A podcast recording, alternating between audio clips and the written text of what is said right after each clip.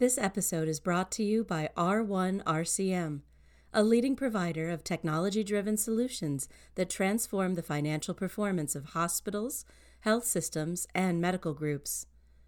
R1 delivers proven, scalable operating models that power sustainable improvements to net patient revenue while reducing operating costs. To learn how you can build a future ready revenue cycle today, visit us at www.r1rcm.com slash Beckers. Hello, and welcome to this episode of the Becker's Hospital Review podcast. My name is Will Riley from R1 RCM. With me today is Michele Forgues Lackie. Michele is the CFO at UW Medicine's Valley Medical Center. Michele, it's wonderful to have you on the podcast today. Thank you for making the time. Do you want to just introduce yourself a little bit and tell us a bit about your background? Of course. Thank you for having me. I have been in medicine over 35 years. I have held various roles from clinical roles way back in the day to uh, various administrative roles. For the last two years, I've been the CFO at Valley Medical Center, as you mentioned. For the 12 years prior to that, I was the chief contracting officer for the UW Medicine Health System and um, started their direct to employer ACO. Perfect. Thank you so much, Michele. So we're going to just touch on four or five questions today that are top of mind for many healthcare CFOs and leaders as we head into 2024.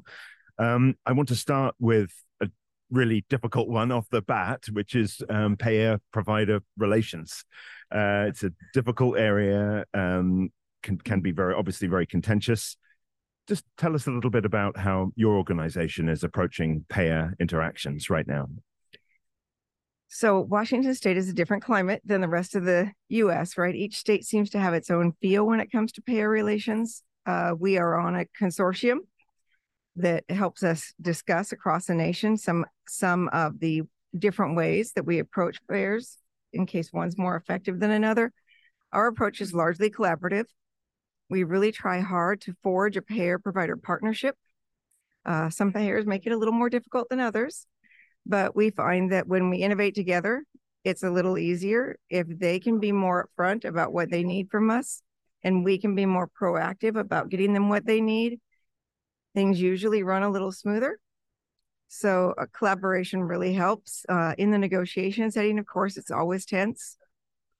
Uh, unprecedented inflation, uh, our wage inflation in Washington is over 20%. So keeping up with those as as that wages are our primary cost of care and keeping up with that cost payers have a very hard time keeping up. They don't usually shell out increases that are that large. So it has been a really rough road. All of our negotiations have been extremely tense throughout the market in in the seattle area. And things usually come down to the wire but if you have really strong relationships with your payer colleagues and there hasn't been a significant amount of turnover it usually can come to a win-win. Mm, mm. So it comes down to people.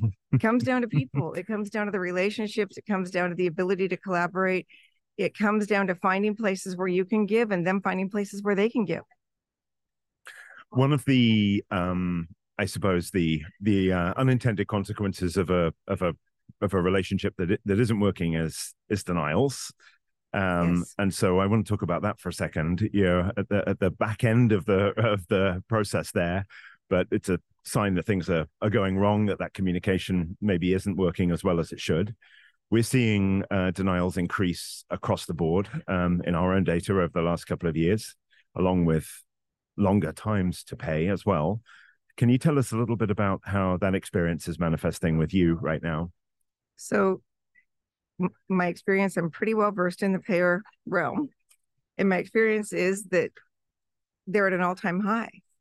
Denials are at an all time high. There's no question.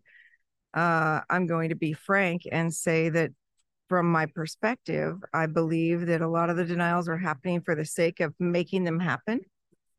And they happen because many providers do not have the resources to track or follow up so if they, you know, it's about, it's almost a game of chicken. Who is willing to stick in longer? Who's willing to be more, most tenacious? And that's who's going to win. Um, we at least 20% of our denials from commercial payers are on are for no authorization on cases we have authorizations for. So that's problematic. And and the payer seems not disturbed by it in any way. The payer seems to say you can come back and we'll reprocess. If you just tell us you have that authorization, we'll reprocess. That's a lot of additional administrative work for the payer. It's additional administrative work for the provider, work I can't afford, right? And then time I can't afford. But it does delay payment, and especially on larger cases, it it delays payment long enough for them to, to, to keep their money longer, right? So I do think it's a tactic. I hope that legislatively we can do something about it because it feels a little bit more like game playing than it used to be. And I think the smaller providers are taken advantage of in this situation. And when you really don't know how to navigate the system, you and stand your ground, it is uh, and you don't have the right tools and the right the right software, the right resources, the right backup to to help you in these areas, it you tend to lose a lot of money and you tend to lose more money than the practice can bear. So it really is, I think, helping contribute. It's a primary contributor, I think, to our shortage of healthcare. And we have a huge shortage in Washington state. And I know there's a shortage across the nation. I really think that denials is a big part of that. So should something be done? Yes. And um, I do believe people should pay more attention and invest more. How, I mean, how do you deal with that as a CFO? Because it must be tremendously disruptive to to your teams. You mentioned the extra work, the administrative work. Um, how how how what kind of impact has that had in your in your finance team? It is it's had it has a significant impact in the amount of money we have to write off. It has a significant impact in the satisfaction of our staff. So it has a significant impact in our turnover, which is our highest cost. It has a significant impact in the amount of staff I have to have. Clearly, if I have to continue to fight for things that I have really proactively taken care of.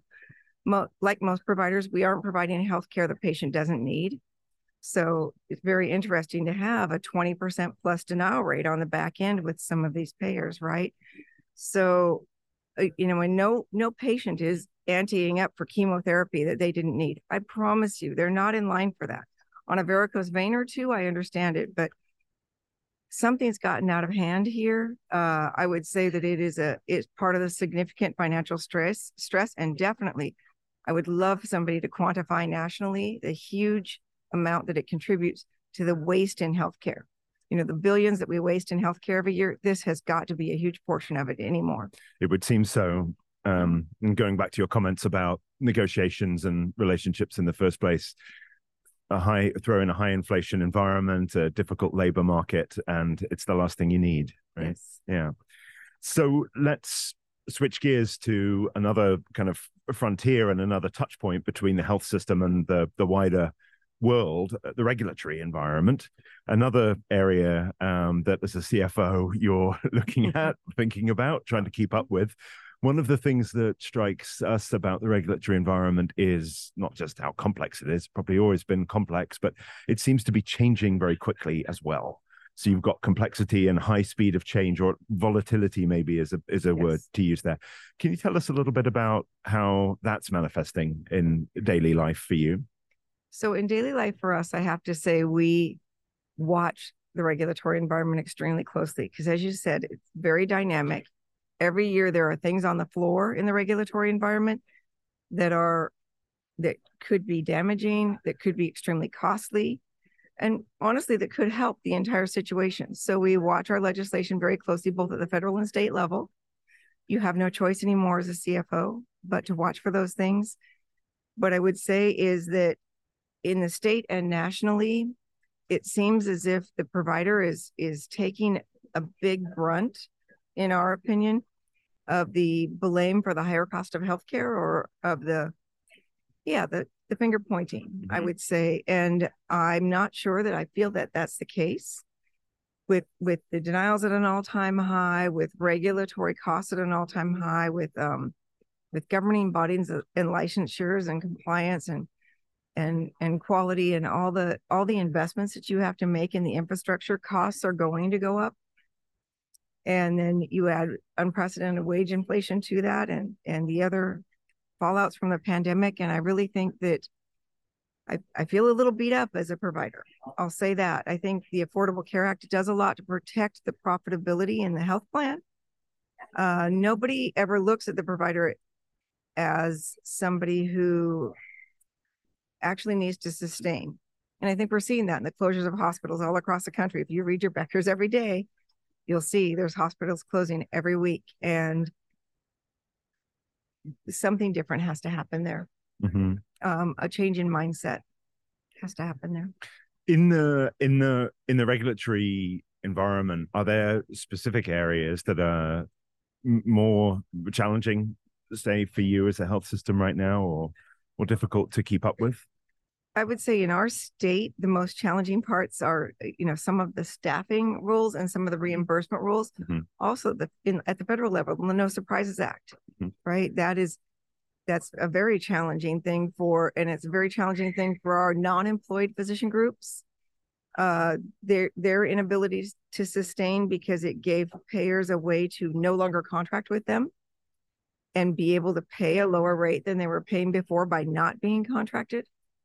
And so it has really uh, changed the dynamic for these larger single specialty groups that might be hospital based anesthesia, emergency room, pathology, radiology, uh, hospitalists, intensivists. So those those practices are finding it harder and harder to sustain and are seeking employment all across the nation because of things like the No Surprises Act. Now, I do believe that the consumer shouldn't have surprises. It's not that there's got to be a way to go about this so that somebody doesn't have to be a victim in all of this and we don't have all that collateral damage. If doctors retiring at an unprecedented rate, our kids are coming out of medical school, call them kids, sorry, but um, our students are coming out of medical school and we are finding that they don't necessarily want to practice medicine. And if they do, not for long, right? And we can't afford to have that happen. Yeah. We can't afford to, to educate all these doctors and spend all these years on them and then have them want to go the administrative route because it's too hard to maintain in the practice route. We we have to figure out something. As a nation, we have to figure out something or there's going to be a shortage of healthcare in this nation if there isn't already. Yeah. Okay. Let's end then with a quick discussion about the the uh, stakeholder at the heart of it all, the patient, uh, the consumer yes. of healthcare.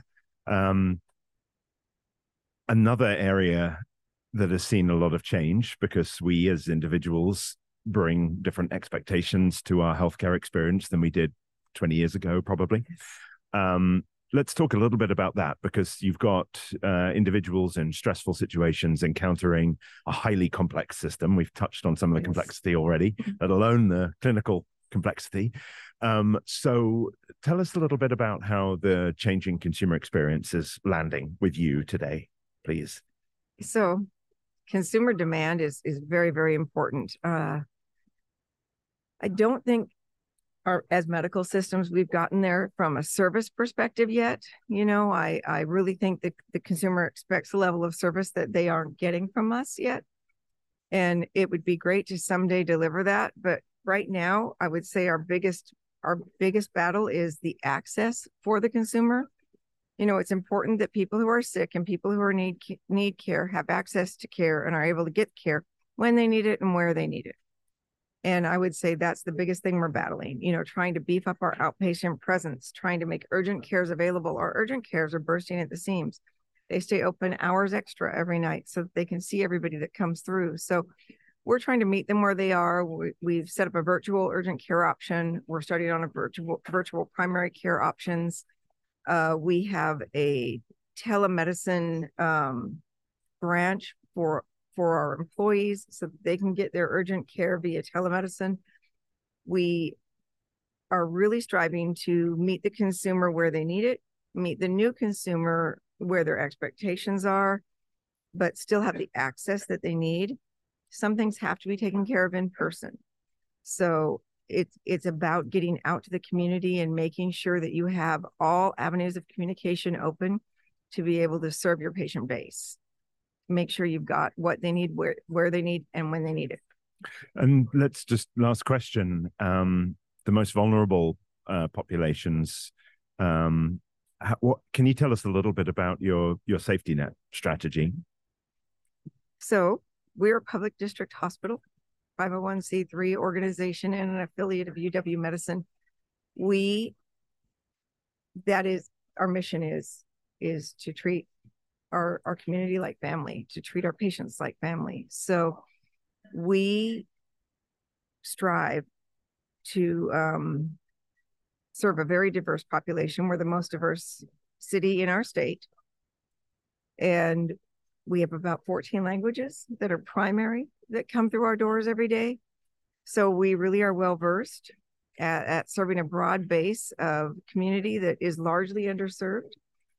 And we have, being in Washington State, we're, we're a safety net state. So we have a lot of undocumented populations from all across the world. And we tend to see those at our at our hospital. I I would say that is our one of our top priorities is serving the underserved. I would say as an industry, we make it very difficult. State regulation hasn't kept up there. They encourage uh, undocumented people to come to the state, but they provide no safety net for them in healthcare. So the safety net in our state is left for the provider. The provider must provide that free care. Um, they don't have a safety net where somebody undocumented can be, for instance, on our Medicaid program. And the Fed, federal government does not either, right? So we open our borders, but we don't provide any of the basic needs when it comes to healthcare needs. And almost everyone, when they're coming across our borders, has some t- type of healthcare need. You know, even if it's just the basic physical every year, right? They need healthcare. So there's a disconnect there somewhere. Um, and I don't know how to fix that. But right now, I do know that a very large portion of the care we provide that we categorize as as um, charity care, because that's how it's categorized in the industry, is for those vulnerable populations that are that are undocumented or um, typically underserved. Michele, we'll end there. Thank you so much for sharing your perspective today. It's been really fascinating hearing from you. Thank you. Thank you. Thank you. Very nice meeting you.